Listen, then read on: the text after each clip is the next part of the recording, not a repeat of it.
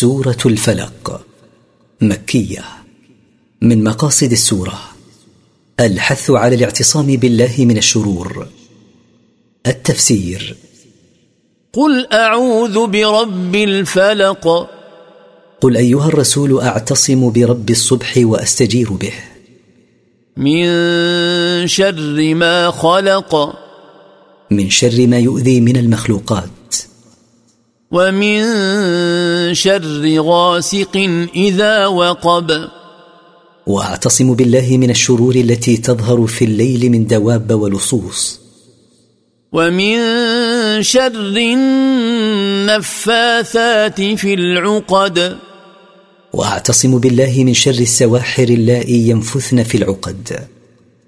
ومن شر حاسد إذا حسد.